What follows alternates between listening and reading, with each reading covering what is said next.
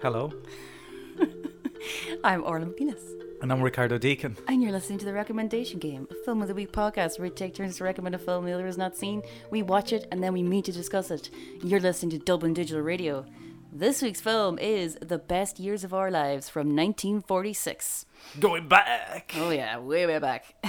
and the synopsis is Fred, Al, and Homer are three World War II veterans facing difficulties as they re enter civilian life. Fred is a war hero who, unable to compete with.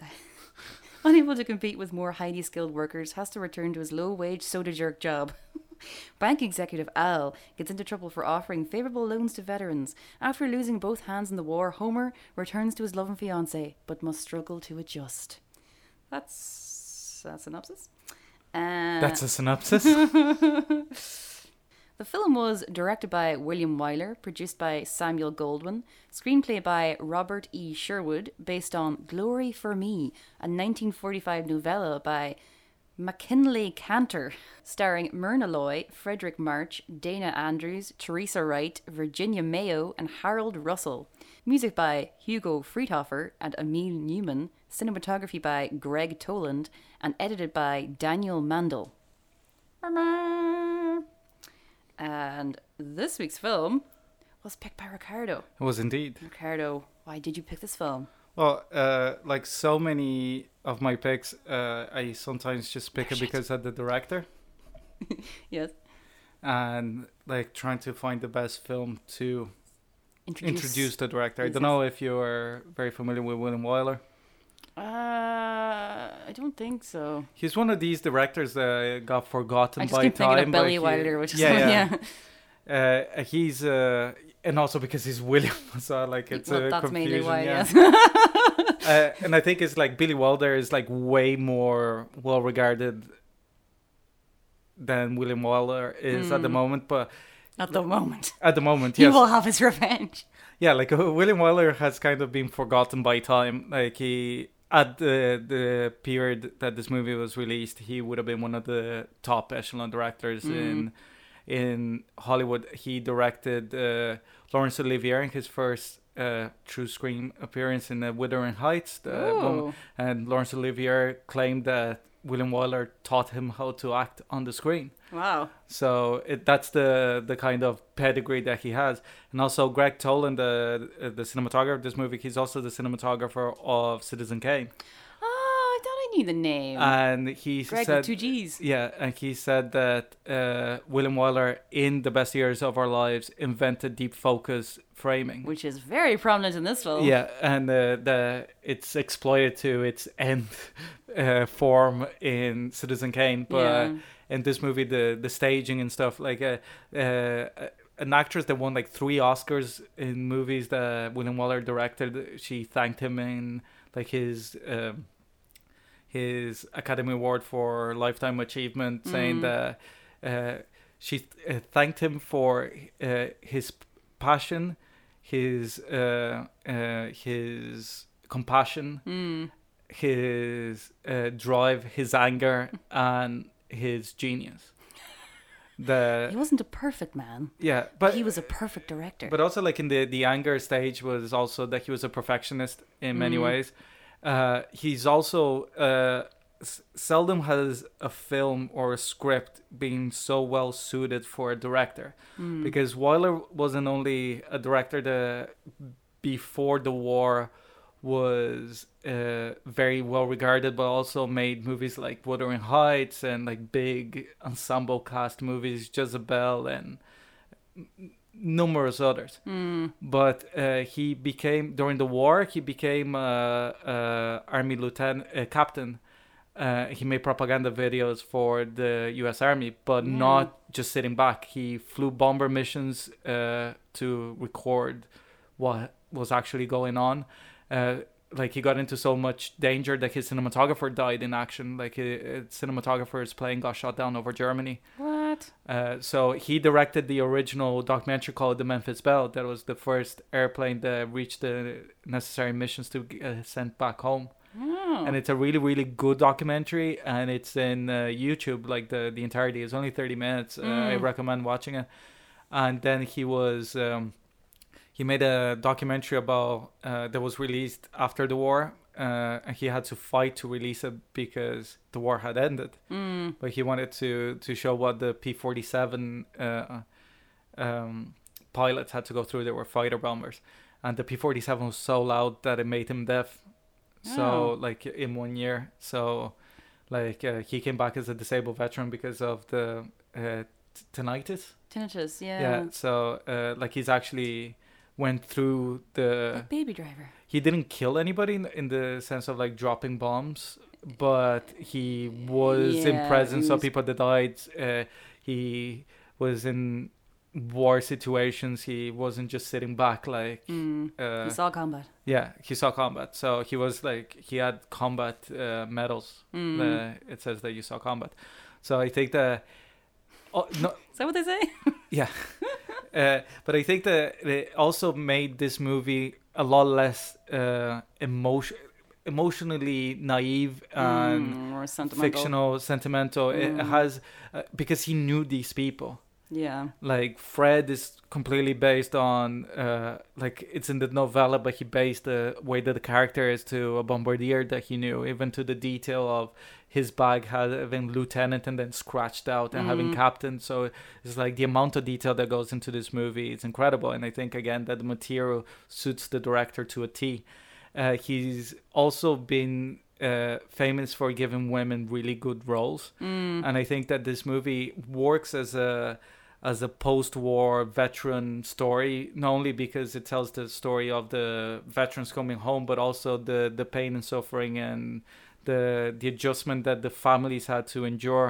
yeah. And I think that especially for 1946, there a movie that is as progressive towards women and giving them their Mm. space and time to We've talked to about that before, about that kind of sort of small golden area of era of Hollywood whenever women were given great roles. Yeah, like like w- William Wyler's other biggest film was Mrs. Miniver that he did in England. uh, That is about the Blitz, Mm. and it wasn't released in the United States until they joined the war, because it was uh, uh, it was It's a bit of a downer. illegal to show movies that were anti-Nazis because they were neutral. Mm-hmm. So afterwards, it's like it served to sell bonds and stuff. But it's like he was like a member of the cause, but he was more like Mrs. Miniver is about a couple that are just in the blitz. Mm. So he's always been focused on the people rather than the the bigger conflict.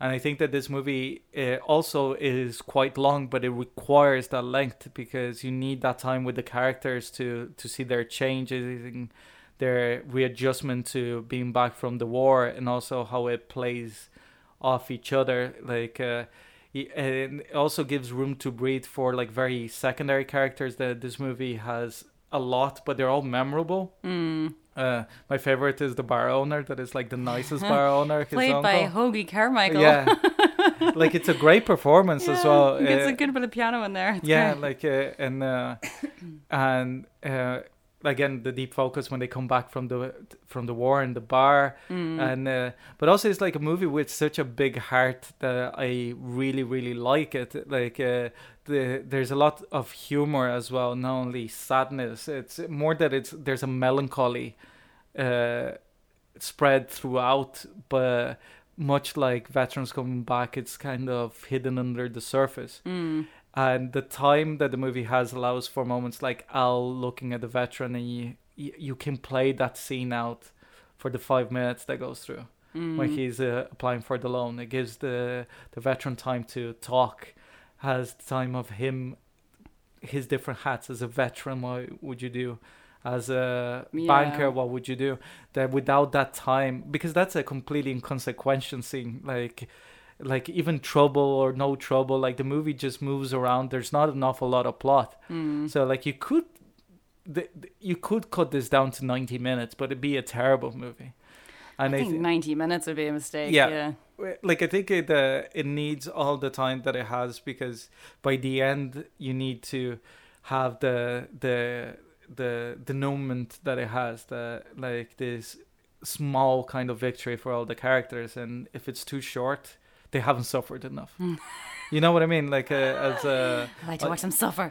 yeah so like the the ending actually makes you joyful you know? Uh, also it has to be said that homer the the actor that played homer was actually a uh, he was a non-actor. He was actually a Mm. veteran that got injured in the war and actually lost his hands in the war Jeez. and uh, they put him in the movie so i think that like his perform he won the oscar for it Mm. and I think that his performance is incredible as well because every time that he's talking about this, these are experiences that he lived through. Yeah. The way of like having to uh, get his father out of bed every time that he wants to go to sleep. Mm. That scene is heartbreaking when he lights the cigarette and everything, and how he's trying his best to make people comfortable with his hands. That is like, look what I can do, look what I can do. Yeah, it's like a yeah. I don't need you. Look, I, I you know, can take the match out and everything, and it's like painful to watch because it's Yeah, and the, there's a, a good sense of performance as well there. That in the beginning he's like practice enough to be able to do it, but it's not second nature yet. So he's kind of really focusing on grabbing the match and the cigarette. mm. And by the end of the movie, he's just doing it,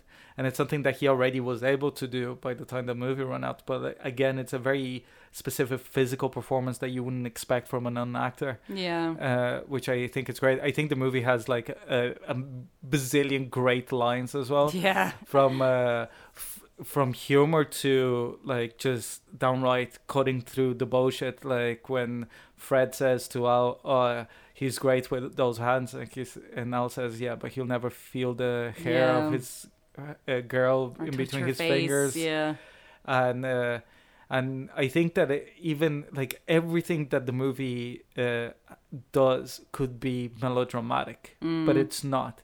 Even lines like that you posted on Facebook, it's like I'm gonna break up that marriage. Yeah. But there's a lot of like, even a comment about being youthful and having romantic ideals, but also not shitting on them because they were right. Yeah. Uh, and I think like the complexity of the movie that there's no villains in the story. Like the even the when Fred gets fired, it's not because the like he deserves being fired, but like the a patron. yeah, but the line that he says is like the customer uh, is always right, but in this case he wasn't, Yeah. and it's such a good line. Uh, and he he won't be fired. He'll quit before being fired. Shout out also to those incredibly weird like pharmacy Yeah, soda places. like, they used so, to exist. It's so bizarre. Like, it's like, yeah, let's go down to the drugstore Like uh, some of the the, the humor in this movie, even and like some perfume. Oh yeah, the oh the where he's like, oh yeah, it's very expensive, but it's a it's a big bottle. and he keeps like Yeah. unpacking it, and it's this tiny tiny bottle. And what does he describe it as? He's like, you know, oh, it's very functional or something. And she's like, what does that mean? He's like, it works for every occasion. I'll take it. like, he's a that's a great performance by him and his father as well like all these little characters that if the movie was shorter you wouldn't have uh but overall as well like it has to be said that the the scene of fred walking through the uh, the cemetery of airplanes is the one of the best metaphors ever put into yeah. into uh, celluloid.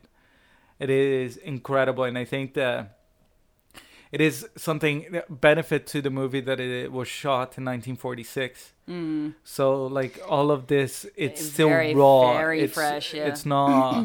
it's not like an idea of what happened. Is that this movie is portraying things that were happening in every household in America. Mm. So, uh, it, and also it, it does. It's not this America beautiful kind of movies that like Frank Capra can be guilty uh, uh, of making.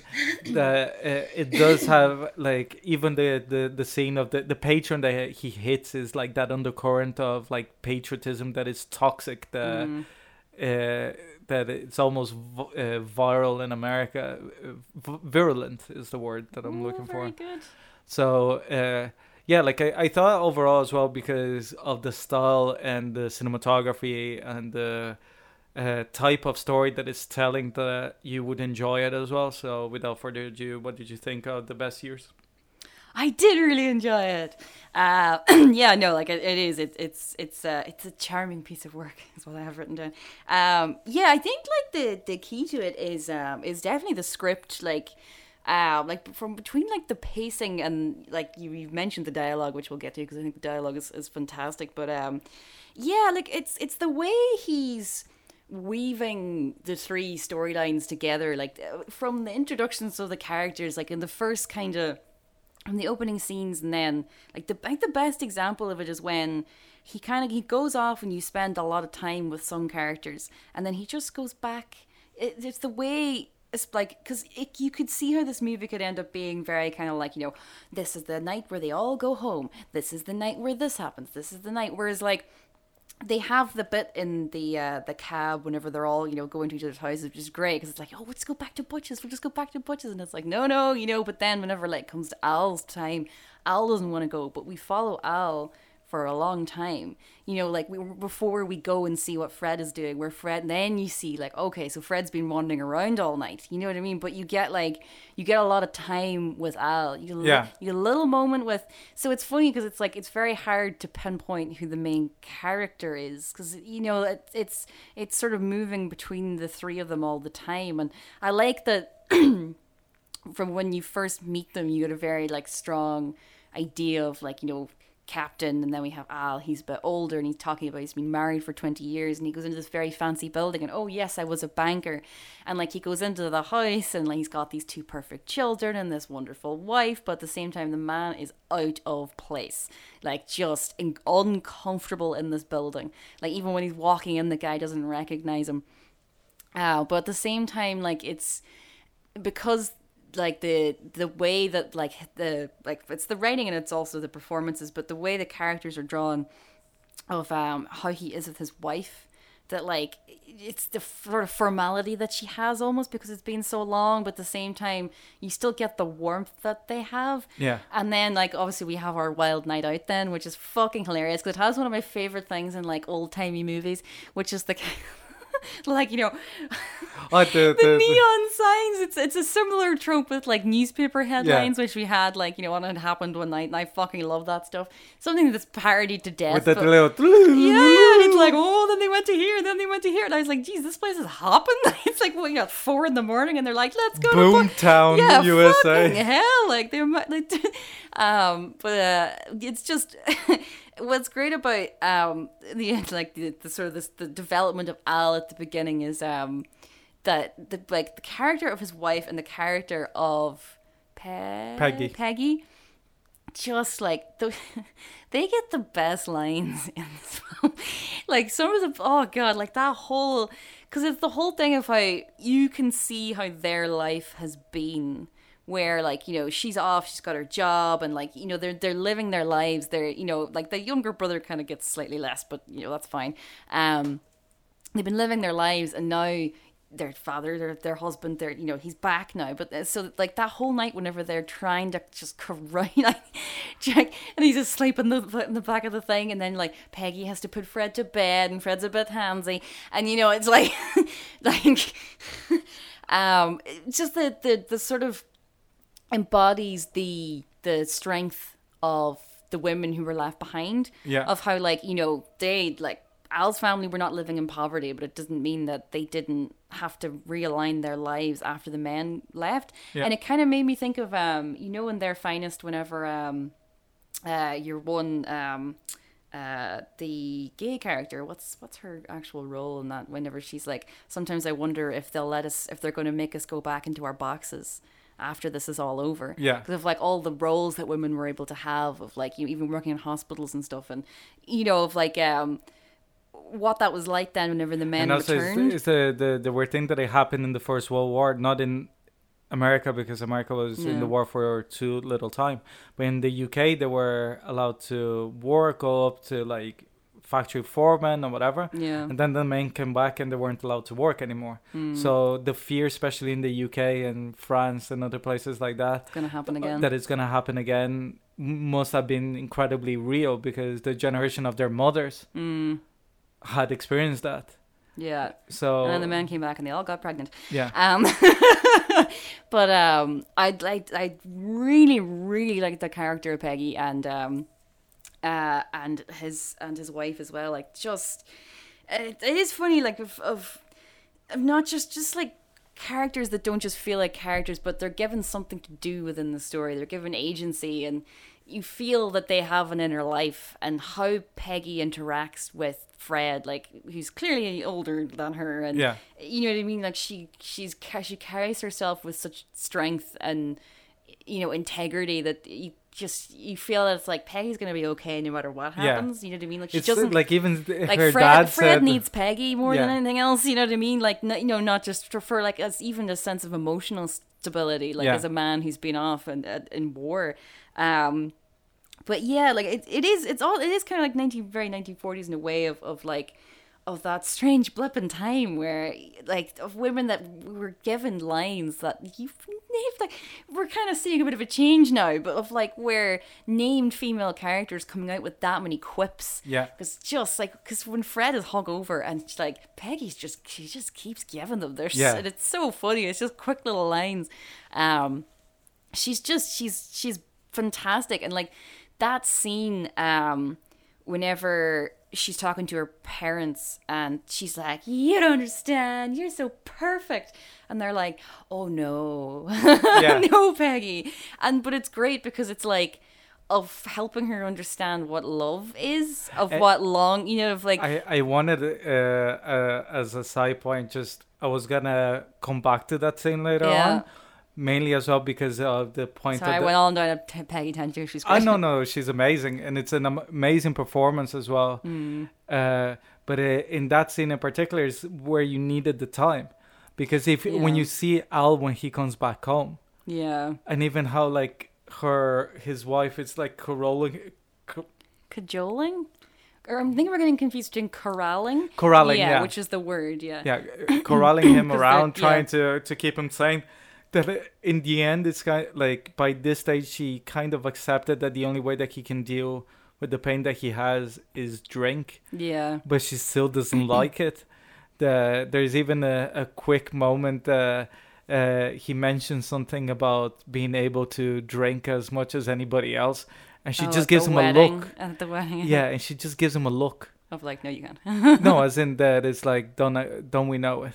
Yeah. Kind of thing that is like that you drink way too much but uh, like it's that kind of thing that their performance is not only you know when the camera's on you you you get your moment but even when their background is like the the the thing with william wyler that it's like everybody's always acting and i can see robert altman being very influenced by william Mm. wyler uh, but uh, that scene that without that time in between you wouldn't believe that scene because it's so good how uh like the distance uh between the two of them when he comes back is Mm-hmm. much greater than the physical distance. Yeah. Uh and by that time they've already like they've reignited their love. Yeah. It started when he just grabs her and like yeah we're remember this kind of thing. That- yeah. But it's that kind of like But delayed through- uh, release as well parenting together again as well of how Yeah. like they're almost united in the, the kind of the Peggy scenario you know what I mean of how that they they're you know that because they they know Fred as well so it's kind of you see them kind of becoming a team again and i love as well when al goes to confront fred and he says my family does something that some people think it's old-fashioned and corny but we talk to each other about Yeah. stuff and it's such a good moment as well. Like that scene i love as well. It's one of my favorite scenes in the entire movie when he confronts yeah fred. Yeah, because you see Al Al just kind of softens as well because Fred's just willing to be like no no like I, I'm gonna I'm gonna tell her right now and that's it you know I'm not gonna fuck this up blah blah blah. Um yeah that's it. Yeah it's a great scene as well because it does contain and we'll talk more about this but it does contain my favorite moment of deep focus I think which is whenever he's in the background making the phone call um, and then there's like the table where they were, and then they're at the piano, Yeah. and it's like, mm, and like and um, al is not really paying attention yeah, Homer comes in and he comes up and then he sees that he leaves and he's like, "What happened? What happened?" And Al's just like, "Oh, don't worry about it. He had to go back to the the soda fountain, whatever." I was like, "Where's the fountain?" I don't, uh, uh, although I did enjoy um, him making a sandwich, which was um, two seconds under a counter there you go delicious, I must say. Or the Um, way that he made sundaes though was very practiced as well Yeah, I did enjoy that. I did want a sundae after that. Um, yeah, it's the kind of moment where you're like, I wish this was color, but um, Yeah, no, like it's it's funny as well. Um, it is a it's obviously a really interesting study of like the impact of war, and particularly on a small town of just like just normal people, you know, of like you know normal people, but you know, um, well, it's like as normal as you can be in a movie like this because it's still obviously very Hollywoodized or whatever and sanitized, and it's still 1946. You know what I mean? Um, and even like you know the portrayal of um Fred's family that you know they're living in like a little shack or whatever. But you know that at the same time, it's still you feel the warmth of his and even whenever his dad. I, I did find the but whenever your dad his dad finds the medals and shit a little bit kind of like okay, it's a bit okay because you kind of you sort of knew it's a bit sort of. I don't know, they're a little bit too hard of gold or something. But yeah, um, but at the same time, it's kind of like I thought that that the first time that I watched it, yeah. but it's uh, Sorry, if I had a euro for every time you said that. Sorry, Orla, you just have to watch it again. but is the on rewatch, but not only from this time, but uh, before because it is a moment that jumps out in tone. But I think that it's well designed in a way that it would have played better in 1946. Yeah. I have to admit. But even for now, uh, it's more the music than anything else that, that breaks you from the moment. I think because the yeah, the, maybe. the execution is that like the idea of like when you see let's say especially now that we've seen like films that depict war as it is quote unquote yeah. you know the that you imagine the action that is described that he went through depicted in the movie Mm, nowadays yeah. but the way that they see it because they only had 1940s movies to refer to like this act of heroism Mm. that like even the letter is like this and this and he did this the bravery, The newsreels. this, Yeah. and then it's like even signed by general like lieutenant general doolittle you know that is like a celebrity general at the time Celebrity general. well like he was the the like uh the uh, He was an it- influencer general. well, like it, it's something that is very specific that they point out. That one of them was like, "Oh, did you meet uh, General Marshall, the like the um, general in the Pacific that was like the celebrity?" Yeah. Well, it's even the- like in their finest, Yeah. where what do you call him is like a star, and they want him in the movie because he's Yeah. such a hero and people love him. And, But I mean, it, it, there were celebrities for being like generals, like uh, uh, like uh, Marshall, not Marshall, uh, sorry, uh, MacArthur. yeah. Uh, MacArthur famously famously carried a pipe and didn't smoke it that much. It was just that like the image, An like it would make it like. Uh, but it was more like that he knew the the str- strength of propaganda. That he was like there was the image, like the silhouette, kind of thing. But Doolittle became famous because he was the guy that did the like uh, air raid in Tokyo after Pearl Harbor from carrier like from carriers. Yeah. So even though he didn't do as much after, uh, he was still General Doolittle. He's the first one that Patton. that that fought back, kind of thing. Yeah. And I think that there was an affectation in in the country as well. That is like those names mattered so much that if you had a, a letter that said like, "Oh yeah, I served under General Patton," like people would Mm. go stop and go like, even though you like. There would be like fucking twenty-two st- chain steps in the chain of command before between you and General Patton The power of propaganda. but you you did it so i think that like it's a good counterpoint between the the view of the hero and the reality of the hero Mm. you know that for his father he'll always be the hero because of these medals Yeah. and this is what he did and in his mind he probably goes like he should be walking around like a hero Yeah. like no not everybody has these medals kind of Whereas uh, Fred's been to war Yeah. and understands. yeah. that like for each medal means that there's people that he knew that got killed Yeah. So like there, those medals are figuratively, even qu- almost quite literally, uh, tainted by the blood of his fallen comrades. Mm. So I think that like the point is necessary to be in the movie, but I do agree that it's the only Yeah, moment that it goes to bit 1940. Like Yeah. it's almost like a Frank Capra moment, Yeah. which I don't mind when it's in a Frank Capra movie because a- all of it is like that. we'd have like you know two hours and forty five minutes of not Frank Capra, Yeah. so it was like, what's going on? Um, yeah, no, like I, I it did kind of stand out for me, but it, at the same time, like I didn't dislike it. Um, yeah, it obviously like I thought a lot about um, like oh, you're born on the Fourth of July. Um, uh, yeah, well, kind of just in the way of how whenever they come back of how they feel they can only talk to each other in a way that they because the assimilation is so hard that ev- particularly for people that you like are really close to that whenever you come back that they it's so hard that just being able to hang out with people that you fought with is almost like a relief Yeah. because you're not trying to be your old self you're not trying to portray this like i'm not damaged or whatever and it made me think a lot of um, Mad Men, actually, funnily enough, Yeah. of like of the way that obviously in Mad Men it's quite conflicted because Don is pretending to be somebody else. Spoiler, um, but at the same time, how like there's a lot of scenes with Don Draper like in sort of veteran mode or whatever, like you know in, in various seasons. But I was thinking a lot about the um the the scene at the start of season six whenever they go to Hawaii and he ends up marrying the kid on the uh wasn't you know marrying the officiating the wedding or giving Yeah. the bride away or whatever um uh on the beach Yeah. and everything of, of like you know the idea of like did you serve? Yes. And like creating a sort of an instant bond with somebody. Like there's uh obviously the the darker moment of that whenever um Had the ghost appears, yeah. uh yeah but you know obviously he's he's followed by ghosts. But um uh, he's haunted. But uh no it's i think it's in season seven whenever um at like the second half of season seven, whenever they go to McCann and Don goes rogue again, while old Armory's like, "Where's Draper?" and then Sterling's like, "He's gone. He does that."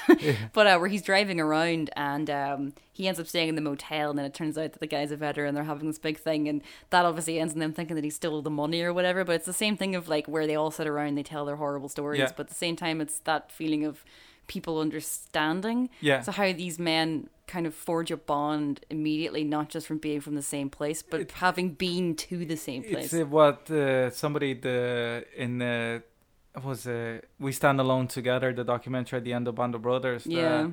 The, Oh. the I think it's Malarkey that says it, or uh, or Lipton. I think it's Lipton because he's very well read and spoken. Mm. That says is uh, how can you? Uh, of course, you share a bond with these people because you're the these are the people that has seen the unimaginable with you. Yeah. So how can you describe the unimaginable to somebody that wasn't there? Yeah. So just by the nature of being there makes you somebody that understands. Yeah. You're kind of like tied together forever. Yeah, like you're you're linked by this line of suffering in a way that like I suppose that is not too dissimilar to AA groups and stuff. That is Yeah. like uh, is just they know, they get it. They know about the nightmares. without they know even about everything without even else. having to, to talk to you, they see the same Yeah. thing that they have. Yeah. and, and something that like I saw Mudbound recently as well. Oh, is that good? Yeah, yeah, like I watched it in Ukraine as well.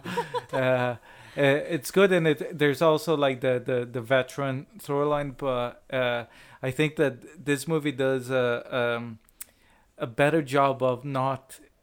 The problem with I have a lot of movies in war about war is specifically World War Two. Mm. That every veteran that comes in is like, oh, it was a hero in their field or whatever, and they were like in really like big battles, actions or whatever. And this movie makes a case that even like uh, the the guy that is the construction worker, he's like he was one of the Seabees. The Mm. they they were American like navy engineers, so they be like building airfields or whatever in the war. Mm. Uh, is that the most like for every soldier that was fighting, there was about ten to twenty support people Yeah. for every infantryman going to take the hill. So it's interesting that Homer, for example, that is the most damage of them all, was just uh, like under a ship, didn't see a Japanese person for the entire war, didn't see like even during battle, you'd just be inside a ship doing your very specific job, and like when you're a bomber, uh, um bombardier, that it's a very specific job. You just drop bombs. That's it Yeah. and then you just hope that the pilot will get you uh, out of it. But even if you're the best bombardier, th- these are like just bombing into a big area. It's not precision bombing by any means. So you can't be like a hero by it. Like his things of being a hero is for surviving. Yeah. It's not like that he could go and the pilot gets shot and he goes and fucking pilots it back or whatever. Yeah. It's not that fiction. And even Al is a sergeant. He the he's basically somebody goes take that hill and then he has to go and try to take the hill with the least amount of casualties. Yeah. And sometimes you win and sometimes you lose, but there's no kind of like the hero, the Yeah. the propaganda poster child of war. It's just Storming the hill and yeah. Honestly, Homer's storyline for me is kind of the least interesting. I don't know, it's a kind of it just it felt more kind of predictable than the rest of it and like I knew nothing about the guy or that I didn't know that he wasn't an actor, but I didn't like his performance. It I just I in comparison to the other two guys, it felt less nuanced. And then he's put against like I think the bits the bits with his father are like really heartbreaking. Like the idea of like you all just knock on the door whenever you need me and but every moment that he's with her, I don't buy it.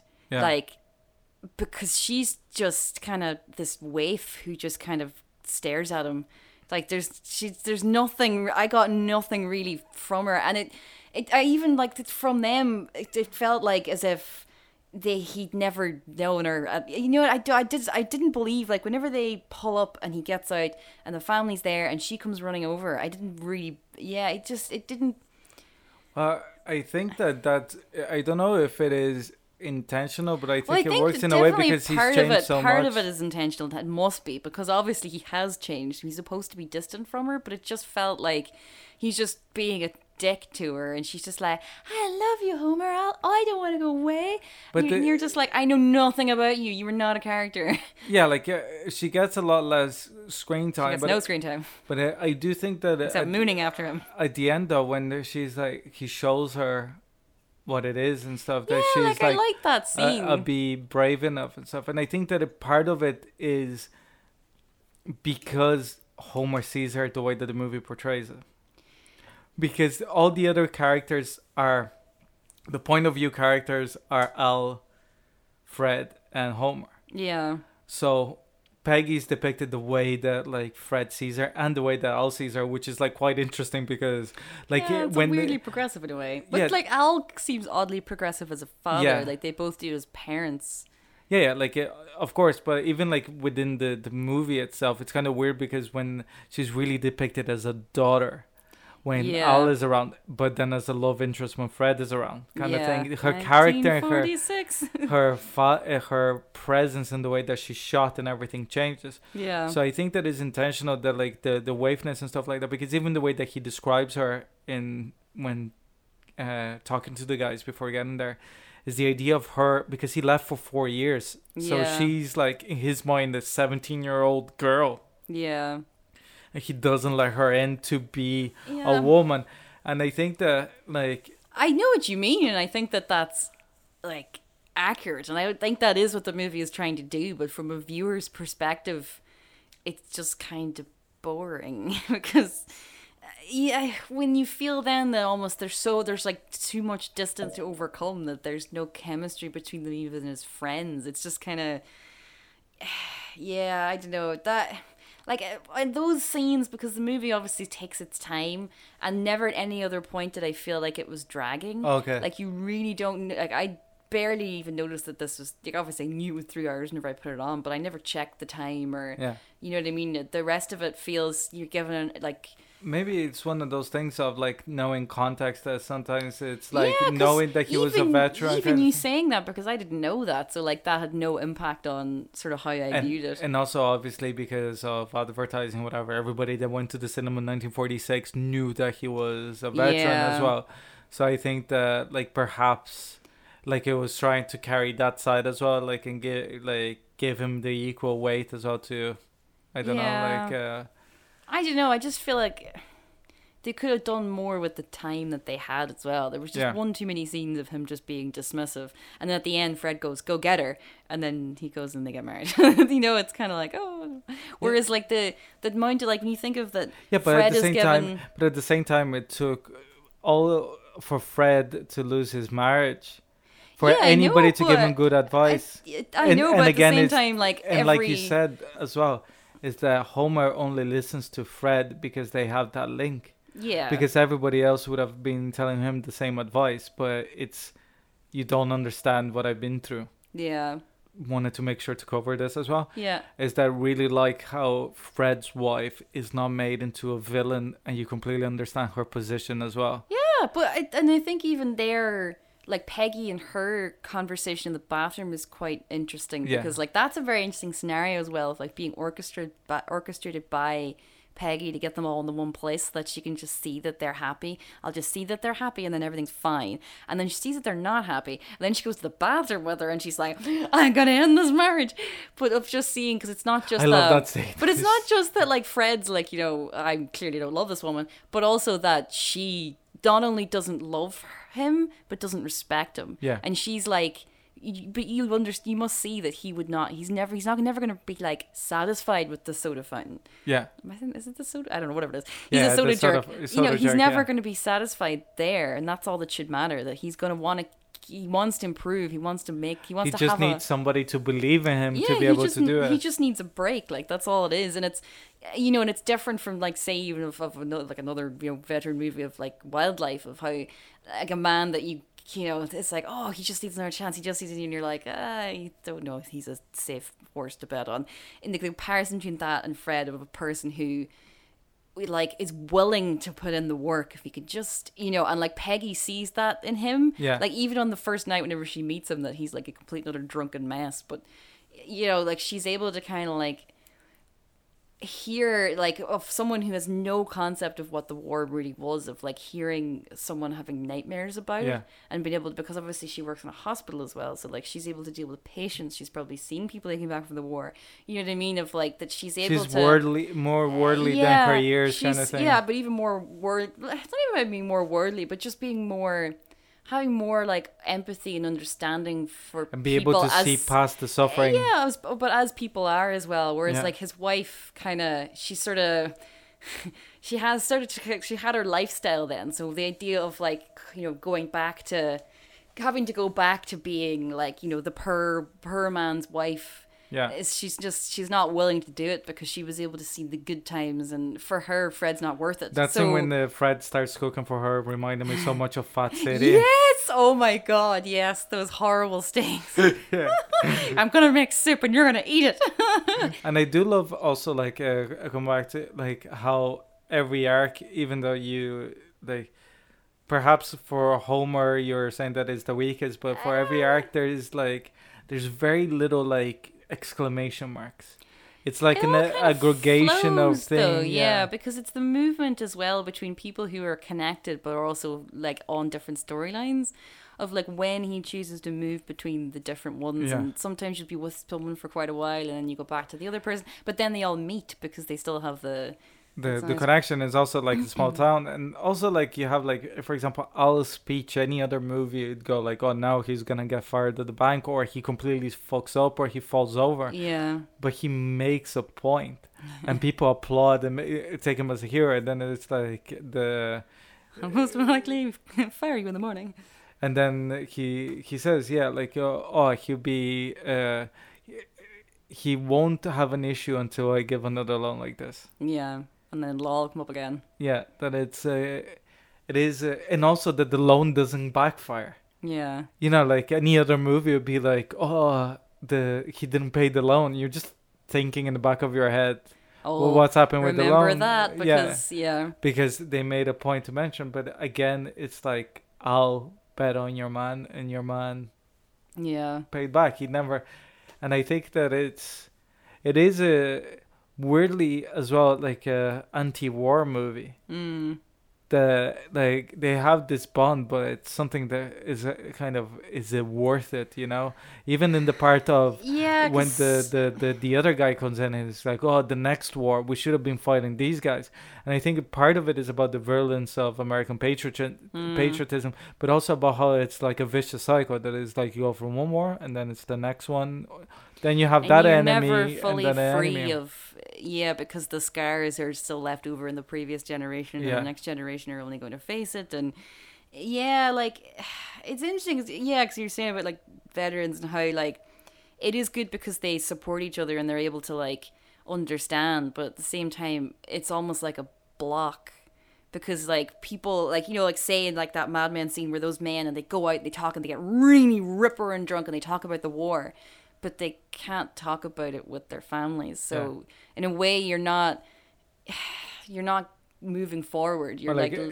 there was a description of a veteran that I read uh, his book. Can't remember what was the book, but the line stay with me is that you don't become happy, you become better pretending to be happy. yeah And I think that i it's like this thing that just you know it's kind of like again going back to Band of Brothers and other books in Vietnam that like uh, the uh, Malarkey no no Malarkey uh, who says it uh, Martin I think goes oh yeah every night the uh, no it is Malarkey. Every night that it's cold in bed I almost don't turn on the heating because I don't I go it wasn't as bad as yeah. Bastogne that is like like it just every night it's with you and every day and every moment that you're awake?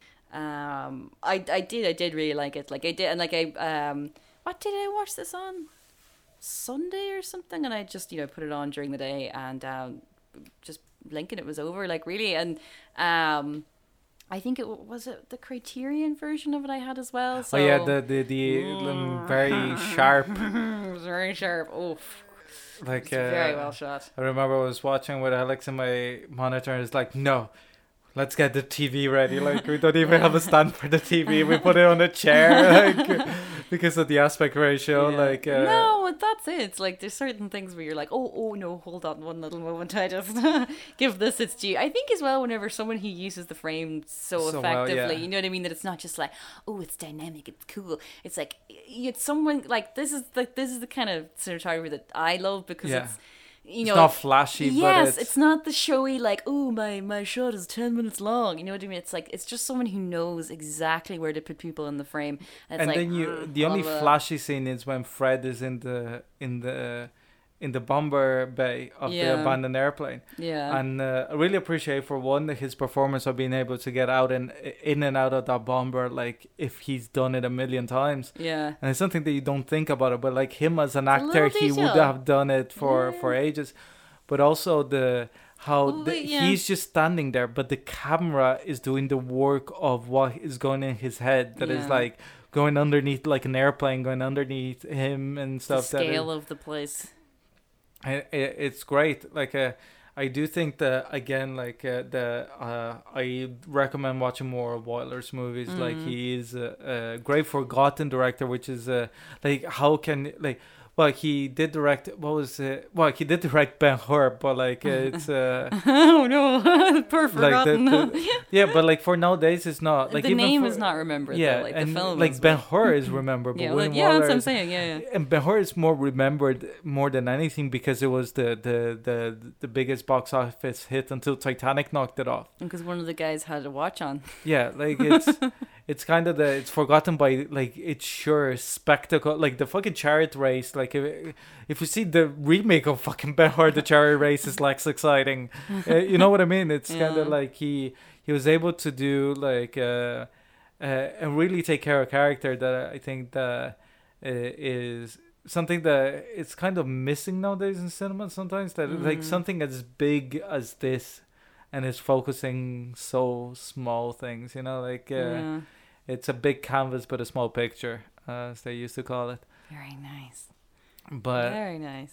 but like i i think that again it's something that i haven't picked yet i hadn't picked yet because of its length because it's hard Mhm. to fit it in i knew that once it starts it's like the easiest movie yeah, to watch but it's like I'm glad I because I made myself watch it the weekend because I was like no earlier because even even on like a weekday where I'm not tired or whatever I'd Yeah. be like oh fucking three fucking hours I Yeah, fucking you- hate you if you don't do anything else you start at 8 you finish at 11 like Yeah. yeah. if you don't do anything but yeah, like it it is a, a good weekend movie yeah. like uh, i have to admit that i had to watch it in two sittings because it's like uh we are old like it's because I had to watch one and go back from Ukraine on Sunday, and then uh, Hmm. like the next day, and then like I had other stuff to do. Like the the last two days, I had to go and visit my mom. and stuff. So yeah like it was like okay, either I get a watch this way or don't get a watch.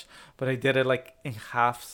so at least I could get the enjoyment yeah, of the the that's length kind of better. That's because probably you the way need it. it.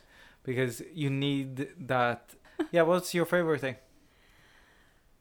Oh, Is it Peggy? The deep focus. Um, I'm gonna go with Peggy because she is great, but I do also love just as a as a simple portrayal of not just the men coming back, but also the people that were there when they came back and how they were before. Like that whole package of representation, I think is great. Yeah.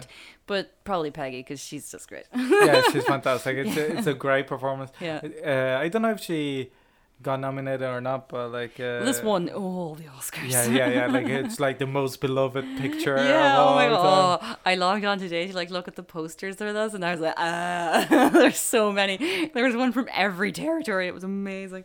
But I love that how like in the fight just oh god, posters from the 30s, 40s and to a certain extent the 50s as well. Just the entire movie is on the poster. Yeah, yeah. It's like the couple that get This together. happened, yeah. The couple who get together at the end are like, you know, embracing on the poster. It's Yeah. like I love this because it's like, you know, no, we got to get people in. So it's like so it's two and a half hours. Uh, Like by the time that you get to the hug, you kind of forget that it's in the poster. Like, uh, That's true. Uh, but no, and again, I love as well that scene. The it's like the the drama is happening in the background Yes. oh, between their looks and stuff. It's oh, great. the looks. Oh, I'm a fan of a good look now. That was that was very nice. Uh, but it's even because it's a lot of the time it, it's not even that you're. It's almost that you just see them turning their heads, Yeah. not just like eyes, eyes, eyes, eyes. It's like the whole body language is Yeah. that. Like he's almost they're separate from the wedding Yeah. that's going on right beside them. it's two events happening. yeah. Uh, but no, I, I thought she was great, and he was great with her as well. Uh, what was your favorite thing? Uh, Al. Oh, I love Al. Uh, I, again, I love William Wyler, and I think that material and film, uh, the material and director very seldom are so well matched. But the thing with Al is that I don't think that I've seen such a good screen drunk in a long time. yeah. I think that like the attention to the, but also that is like the idea of not being like an overly like he's a sad drunk because Mm. obviously he's like, but also it's not like melodramatic sad drunk, but also not like screen drunk. is very realistic for the time. He's not falling over the place or whatever. It's very like as somebody that used to enjoy a a, a beer or two too many uh, back in the day. I can. Uh, uh, even when he wakes up, like the way that he Oh, like just yeah. looks I'm around and not everything, ready for the light yet. that it's it's like that attention to detail that I think in, even in movies nowadays that is like when oh my character is drunk okay time to fucking go crazy Yeah. and and this is kind of like you know like But he's even got the kind of the body language of it, of the way you are whenever your balance is Yeah. off, that you're just kind of like, "Ooh," but it's not overly done either. yeah It's and even his voice when he's doing the speech as well it's kind of like it's so subtle but you know yeah. and it, in that way that is like You know. because you know him from before you know how drunk he is but just because you know how much she's been drinking yeah. like it's so fucked up when like peggy comes up and uh, is doing a cocktail for the guy the sad bastard that she's meant to, to oh, take to the guy, yeah. like he starts drinking the, the cocktail of the the cocktail maker glass and stuff like it's it, it, it, and it's what I like about this movie as well is that it makes like really sad shit funny and it in makes a good it, way. yeah but then it makes you uh, like how can I put it is that it makes it even more melancholic Mm. that it's like you have to laugh at the sadness you know what I mean that it's like Laugh, laugh at the sadness. it's when like even people again from war uh, memoirs and stuff that they say how like this particular funny moment in the middle of a battle Mm. and it's like The and they still laughed at it uh, you know like uh that you go like sh- that where you remember it's the, in a way i think is the way that like s- the human brain works that you think about high school you think about the good funny moments whatever and most of them were like tinged with horrible horrible horrible oh, fucking Oh, yes. context. Is like Oh, yes. if you start like sometimes you'll be sitting there going like yeah that was funny. And then you th- think but why did that happen? And it's like oh, oh no the horror. The horror. Speaking of horror, what was your least favorite thing? Uh, well, perhaps because I had to pick one is not the performances per se, Yeah. but more that like the Homer thing is less varied as the others.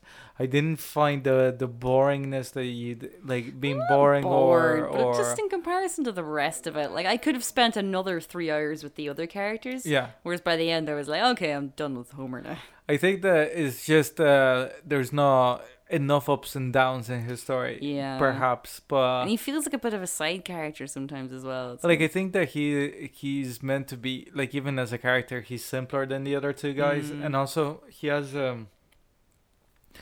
In a way, like I think that um, his horror is on display. his horror is on display, and also it's kind of it's hard like, yeah, it's it's not nuanced, and in a way that is like true for real life. In a way that if you come back, is that they say you come back with your your arm cut off or uh, limp. The Fred has the very pronounced limp, but it's Mm. very hidden as well. It's kind of very well done. That is the guy that has a limp that tries to hide it. Mm. That again is like that attention to detail Don't feel sorry for me. But uh, with Homer, it's kind of people just see the scars, so they it's the opposite. Yeah. That he wants what the other guys have, but the other guys almost want what Homer has because everybody knows that they're as damaged that he is. Mm. But the only difference is that they have hands.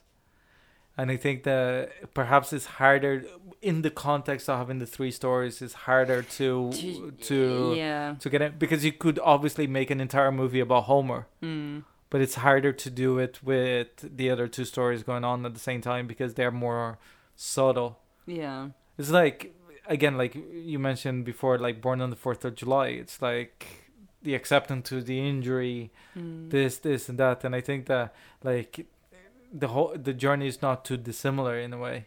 Yeah. So like uh, perhaps it's just not as cinematic and. Like I do really like his performance, but again, I don't know if I'm t- it's tainted by context because I know I knew about him before watching the movie the first time. Yeah, it's hard to know. Yeah, like it. I, I presume that's your least favorite thing yeah, no, it, it is, and like at the same time, it's not that like I did dislike his character. I think just. I don't know. I think maybe because like, I've seen Born of the Fourth of July, and I, you, you know, but at the same time, I've seen so many of films of, of um, people who have the psychological trauma as well. Yeah. So I, yeah, I don't know. I, I feel like it was that he didn't have enough of an arc Yeah. and it was all a bit kind of tidied up neatly at the end. Um, but at the same time, like it, it's not like a massive stain on the film, and like I, you know, I've And it, it is it has to be noted as well that it, uh, n- seldom I have been so nervous in a movie as when he has to do, put the ring Oh my god! and everybody's just Oh looking and stuff. It's like the tense moment. uh, there's one But of the few moments it. that Wyler like just cuts in Yeah. and shows, and I think that it's like moments like that give a real humanity to his character as well. So I, I don't think it's all bad, but compared No, to the no. others, uh, Yeah. it's kind of. I think it's one of those things that. But I, it's still, I think, a masterpiece of a movie. Like I, Yeah, I no, don't it think is that- marvelous, definitely. I don't think that, like, uh, just the sheer undertaking of having to, so many plates spinning, Yeah. like narratively speaking. Like I- not dropping any of them. It's Yeah. yeah. No, like um, I really, I did really, really enjoy it. So, in, in your point of view, he was spinning on these plates. He dropped one, but it didn't break. Yes, or maybe he dropped it, but he caught it. Okay, just before it hit the ground. Exactly. But Where yeah. can they find us, Ricardo? On Facebook, the recommendation game. On Twitter, at the rec game. The recommendation game at gmail.com is our email. Our Dublin Digital Mixcloud uh, backlog is on the Dublin Digital Radio Mixcloud. I'm getting a bit tipsy apparently. Backlog. Uh, or backlog, no, back episodes or whatever. He's on his second beer. Uh, I'm tired. Uh, and uh, you can also find us on Dublin Digital Radio every Monday, 11 to 12. Very good. So, Orla, next week is your pick. Tis I think 1950. I think of Asphalt Jungle, or possibly the Asphalt Jungle. Not sure. Either way, Marilyn Monroe. Mm. Uh, yes. So until then, I was Orla Mc Nelis. I was Ricardo Deakin. Slurry, slurry. Thanks for listening. See you next week.